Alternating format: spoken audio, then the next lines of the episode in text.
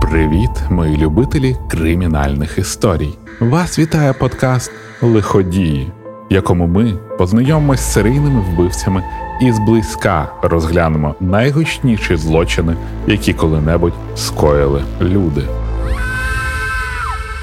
Героєм цього випуску буде Деніс Райдер, відомий як BTK. Він вбив 10 людей і переховувався від поліції понад 30 років. І лише маленька помилка допомогла спіймати маньяка, який ховався за образом смиренного пастора та строгого наглядача за порядком. Дитинство одного з найбільш безжальних вбивств в історії США спочатку було доволі тривіальним. Народився Денні в Канзасі в місті Пітсбург в 1945 році. Його батьки Вільям Рейдер, піхотинець, і Дороді, бухгалтер, були типовими представниками американського середнього класу. І якщо Еллі ураган відніс в чарівну країну, то у Денні все було набагато прозаїчніше. Після того, як батько закінчив військову службу, сім'я переїхала у Вічіту і поповнилась ще трьома хлопчиками. Прогодувати велику сім'ю справа нелегка, тому тато весь свій час присвятив роботі. А ось мама Дора замість виховання хлопчиків більше любили дивитися телевізор і читати журнали, зваливши домашні обов'язки і нагляд за братами на день. Хлопцеві це зовсім не подобалось, адже він сам був ще дитиною і, само собою, надавав перевагу телевізору і коміксам, а не ролі дорослого. Можливо, саме в цей момент в маленькому райдері почалося зароджуватись чудовисько. Справа в тому, що у всіх своїх поневіреннях він звинувачував матір, яка не хотіла приділяти час своєму первістку. Частою причиною відхилень у сексуальних маньяків, ряди яких згодом поповнив і Денні, є саме образа на матір, залість, яку вони потім зганяють на ні в чому невинних жертвах. Хоча, за твердженням психологів, спосіб насильства і вбивства, який вибрав Денні, свідчить про жорстоке поводження з ним, коли він був дитиною. Сам райдер це наполегливо заперечував. Так що, хто його знає, чи зважився б він втілити свої хворі фантазії, якби не дитячі травми. Причому дивно, наскільки райдер вміло приховував свою сексуальну збоченість. Для батьків і оточуючих він був зразковим хлопчиком з цілком собі традиційної сім'ї який веде себе так, як треба, і нічим особливо не виділяється. Але Денні рано навчився бути актором. І поки всі думали, який він хороший старший брат і спокійний хлопчина, він же щосили експериментував зі своїм розумінням сексуальності і уявляв, наскільки ці межі можна розсунути. І як не дивно, перше сексуальне збудження він пережив теж завдяки матері. Сталося це у край безглуздій ситуації. Одного разу рука Дори застрягла в дивані, що неабияк її налякало. Вона попросила Денні піти покликати на допомогу, і тут в мозку дитини класнув якийсь тумблер. Образ безпорадної жінки, яка з острахом в очах просить про допомогу, заволодів уявою хлопчика. За допомогою він таки побіг. Але з цього моменту його фантазії були далеко не дитячими. Після цього Денні починає потихеньку вирізати жінок в журналі і малювати на них мотузки і кляпи. В основному він бажав за краще клеїти їх на маленькі картки, які він міг би носити з собою і задовільняти свої сексуальні потреби, де б то не було. У 14 років у руки Денні потрапила газета з матеріалом про Харві Глатмана, який гвалтував і душив жінок. У цей самий момент хлопчина зрозумів, ким хоче стати, коли виросте, або принаймні як втілити в реальність всі свої хворі мрії. Операції І хлопець не дивився, але як і всі садисти, розумів, що відточувати навички контролю і тортур треба на кішках або інших тваринах, оскільки ні від сусідів, ні від кого іншого скарг ніколи не надходило, то очевидно, що Денні, попри юний вік, вмів ретельно планувати і терпляче вичікувати моменту, щоб процесу тортур ніхто не завадив, а злодіяння залишилось безкарним. Крім того, ні в кого не виникло підозр, коли далеко не нерд, але зразковий пацан став скаутом і дуже полюбив походи. Ліс розширював для нього список потенційних жертв, а шанс бути викритим або бути спійманим завдяки доказам зводився практично до нуля. Дуже близьких друзів у Денні не було. У школі сам він ніколи не йшов на контакт більше, ніж від нього вимагалося. А бути нерозлучним приятелем тихого і скромного хлопчини ніхто особливо і не прагнув. Це допомагало йому не тільки вважатись нормальним, але й залишити собі вдосталь часу для занурення фантазії. Для всіх Денні був звичайним. Батьки, брати, шкільні вчителі та однокласники ніколи не бачили в ньому нічого особливого чи примітного. Він не був зіркою вечірок і не отримував доган за погану поведінку. Він був непоказним, звичайним, а це найкраще маскування. Найнебезпечніші злочинці ніколи не викликають побоювань. Ззовні вони прості, а їх життя банальне. Таким був і Денні, і в його голові вже народжувався план ідеального злочину. Після школи Райдер пішов навчатися до університету Весліана, що в Канзасі. Але тут Денні отримував дуже посередні оцінки і нічим не міг виділитися. Це йому не дуже подобалось, тож він вирішив, що диплом його нафіг не треба, і пішов служити у військово-повітряні сили. Тим паче, що в армії він міг глибше осягнути навички, якими одного дня мріяв скористатися. За чотири роки в армії Денні отримав звання старшого сержанта. Хороший собі служака, все нормально, все чин чином. Але, попри адреналін, який трошки гамував фантазії Денні, в армії була штука, яка йому заважала майже постійний контроль. Тут рейдер не міг поринати у свої фантазії та юзати фетіші. Тому в 1970-му він вирішує йти з армії та облаштовувати цивільне життя, яке стане для нього дуже хорошим прикриттям. Денні переїжджає у предмістя Вічити та влаштовується у м'ясний відділ супермаркету Lickers IGA, де його мати Дора працює бухгалтером. Куди ж йому ще було влаштуватися? Крім того, райдер повертається на навчання, бо жити без нормального доходу і перебиватися підробітками не дуже сильно хотів. Спочатку він здобуває диплом молодшого спеціаліста з електроніки, а згодом бакалавра за спеціальністю адміністрування правосуддя. Одного разу на недільній службі у церкві він зустрічає молоду Полу Діц, яка за щасливим збігом обставин теж бухгалтер, як і його мама. Серце Дені дрогнуло, бо вона ще й була з дуже набожної сім'ї, і він почав падати за дівчиною. Пола відповіла взаємністю, і вже в травні 71-го щасливі молодята танцювали танець маленьких каченят та слухали пошлі жарти родичів. Щасливий Денні влаштувався у компанію Колман. Згодом його влаштовують у підрозділ компанії службу безпеки ADT, де він працює монтажником сигналізації. З цього стартувала точка відліку. Денні отримав доступ до помешкань людей та почав планувати вбивства.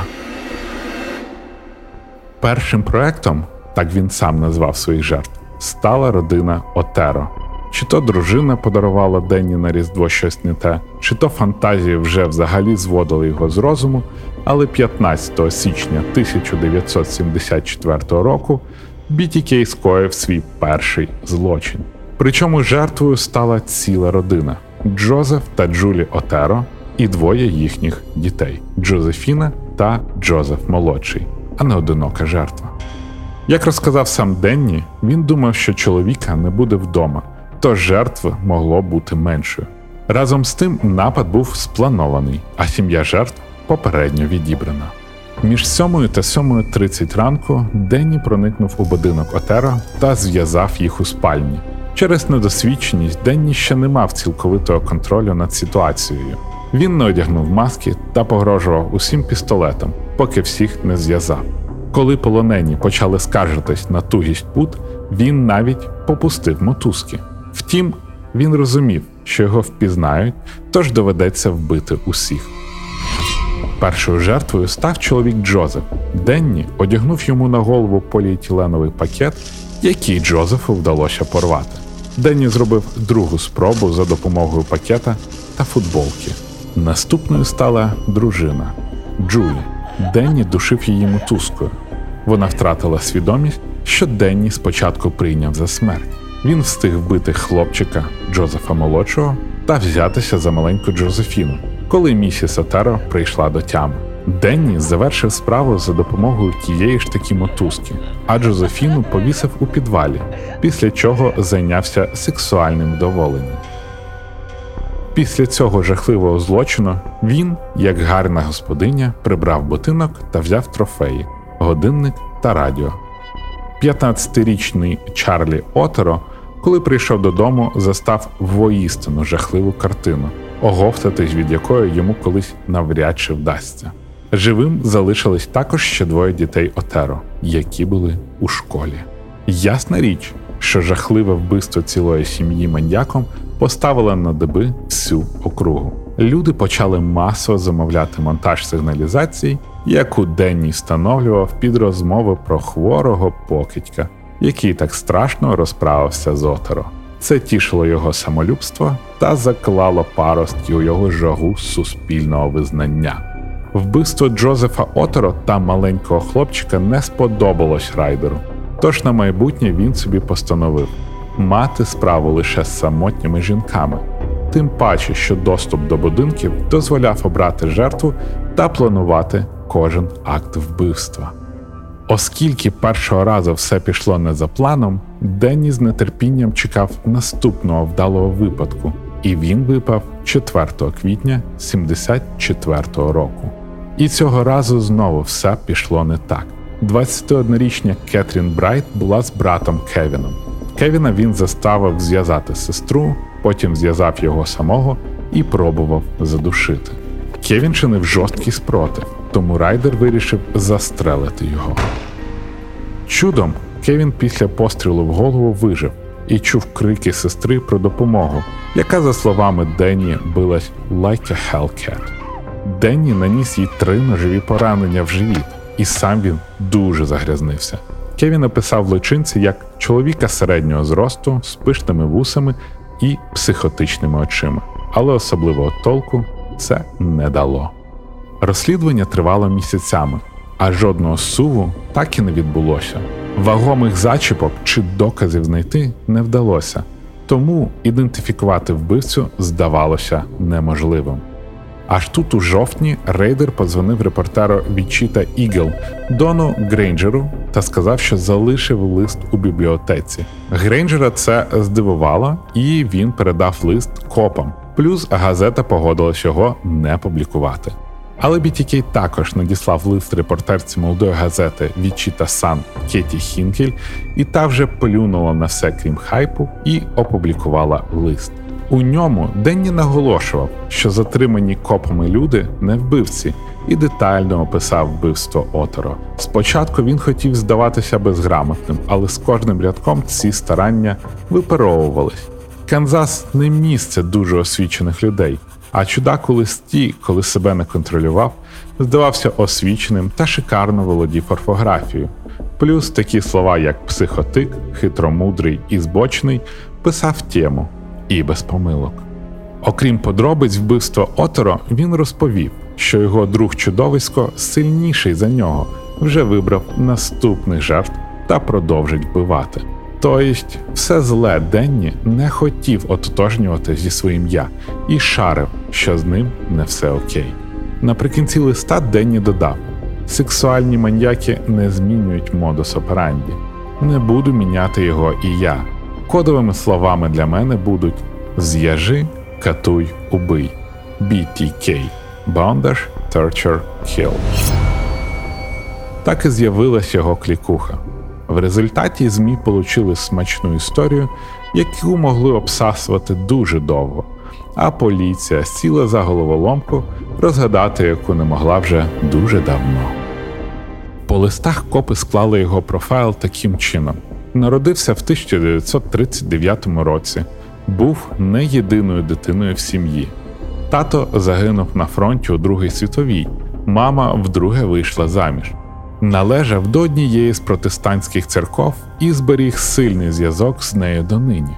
Служив в армії та воював у В'єтнамі. Після дембіля ремонтував офісне обладнання, часто відвідував університетські табори. Особливо його вразив викладач Пі Уайат. Як ми бачимо, пульнули довольно влучно, але толку не було. Унікальність Денні ще в тому, що маньяки здебільшого входять в смак, зменшуючи часові проміжки між вбивствами. А Денні володів сильним терпінням. З одного боку, перші вбивства прийшли не так гладко, як він хотів, принаймні не по початковому сценарію. Може, це його трохи шугануло і остудило. З іншого боку, він почав загравати зі ЗМІ, копами та навіть людьми, що свідчило про самовпевненість і пихатість. Оскільки нових вбивств не було, копи відклали справу в довгий ящик, хоча листи вбивці тримали їх в тонусі. Але наступних дівчат Денні вбив після трьох років затишшя.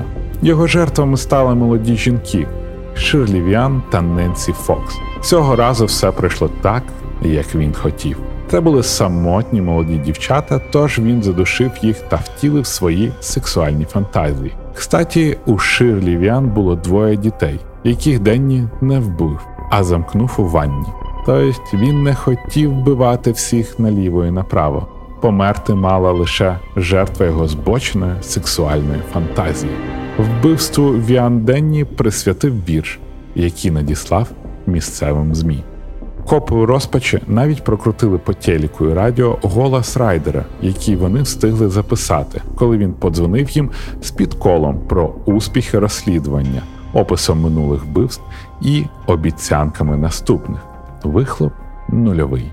Разом з тим Денні не сподобався малий об'єм уваги, бо в одному з листів він спитав: скількох мені ще треба вбити, щоб отримати національне визнання. Лінкідина ще не було. Тож рейдер сподівався, що ЗМІ про нього всім розкажуть і будуть піарити його вовсю. Наступне вбивство мало статися у 1979 році, а жертвою мала стати старша жіночка. Але трапилась ситуація, яка наглядно демонструє непослідовність людської натури. Рейдер, який роками міг планувати злочин і вичікувати вдалого випадку, тупо втомився чекати ту жінку в неї вдома. Денні навіть написав цій жінці листа про те, що він дуже вже розстроївся, що вона не прийшла. Який ранімий. Тож, якщо ви десь запізнюєтесь, не спішіть гніватись, бо це може врятувати ваше життя. Рік перед тим в рейдера народилась доця Керрі. В нього вже був син Брайан, тож його сім'я з полою збоку здавалася ідеальною. Крім того, Денні був пастором, а Пола співала у хорі. Тож моральний уклад сімейства теж був прикладом для наслідування.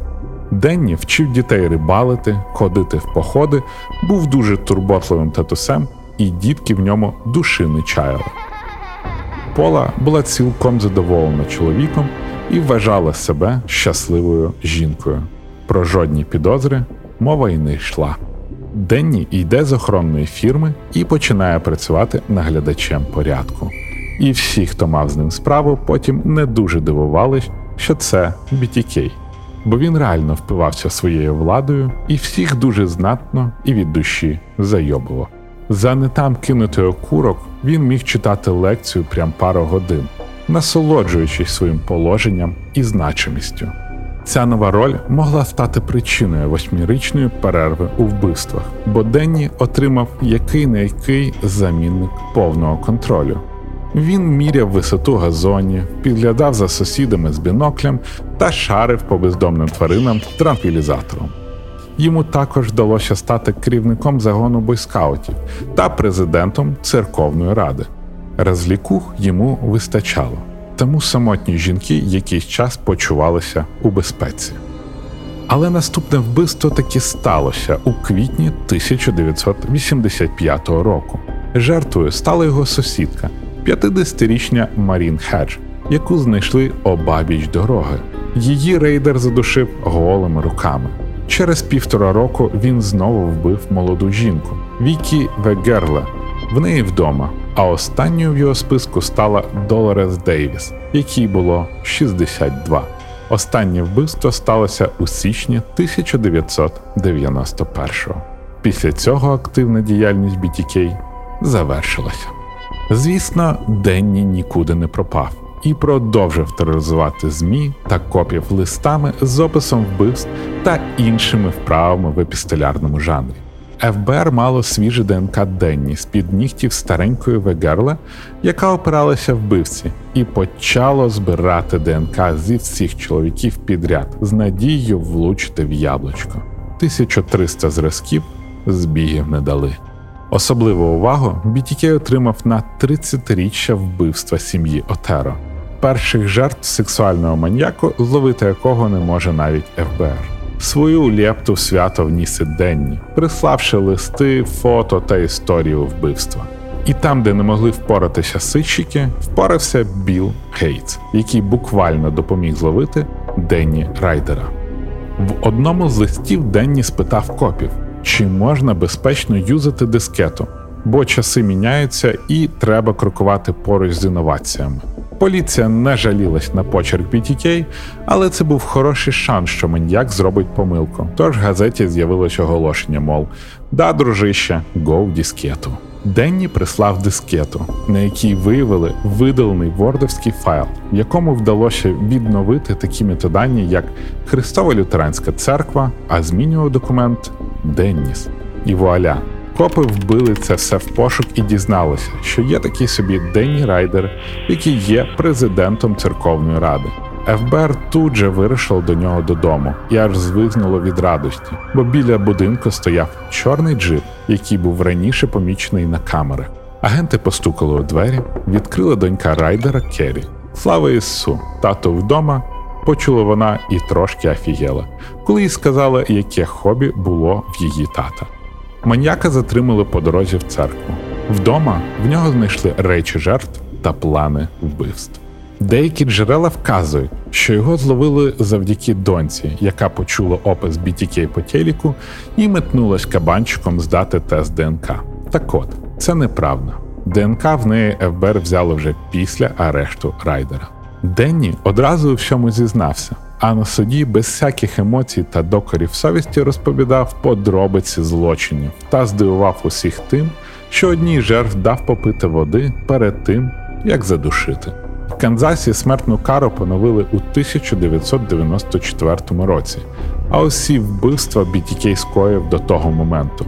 Тому суд прийняв рішення впаяти йому максимальний строк за кожну з 10 виявлених жертв, що в купсі склало 175 років.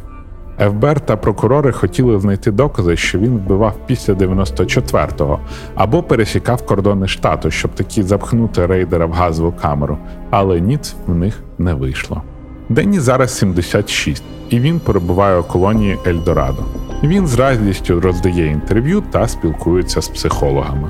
В одному з листів він запевнив, що на злочин його штовхали демони Батер і Фактор X. Його сім'я не відвідувала судових засідань, а листуватися з батьком наважилась лише донька Керрі. Син Брайан не спілкується з сестрою та не має сім'ї. Схоже на те, що він не переніс такий потужний удар. Пола попросили термінового розлучення з Денні в день затримання, і суддя дав його негайно, навіть не чекаючи 60 днів, як положено по закону. Сім'я продала дім з аукціону за 90 тисяч, хоча його реальна вартість лише трохи перевалювала за 50. Пола намагалась втекти від світу та покинула Канзас, але згодом повернулася у рідний штат та знову стала працювати бухгалтером. Найбільш публічною стала донька Керрі, яка навіть написала книжку про те, як це бути донькою сексуального маньяку. Крім того, вона накидала за шиворот Стівену Кінгу, який завдяки образу BTK написав книгу Щасливий шлюб. Вона хотіла, щоб гроші від продажу книги йшли на реабілітацію жертв сексуального насилля і була незадоволена, що її сім'ю так експлуатують. Кстаті, за цією книжкою згодом зняли фільм. Керрі має чоловіка та допомагає іншим подолати різного роду PTSR. Ось така історія Денні Рейдера, порядного громадянина, люблячого чоловіка та батька, пастора і відповідального наглядача за порядком, за яким ховався страшний сексуальний маніяк.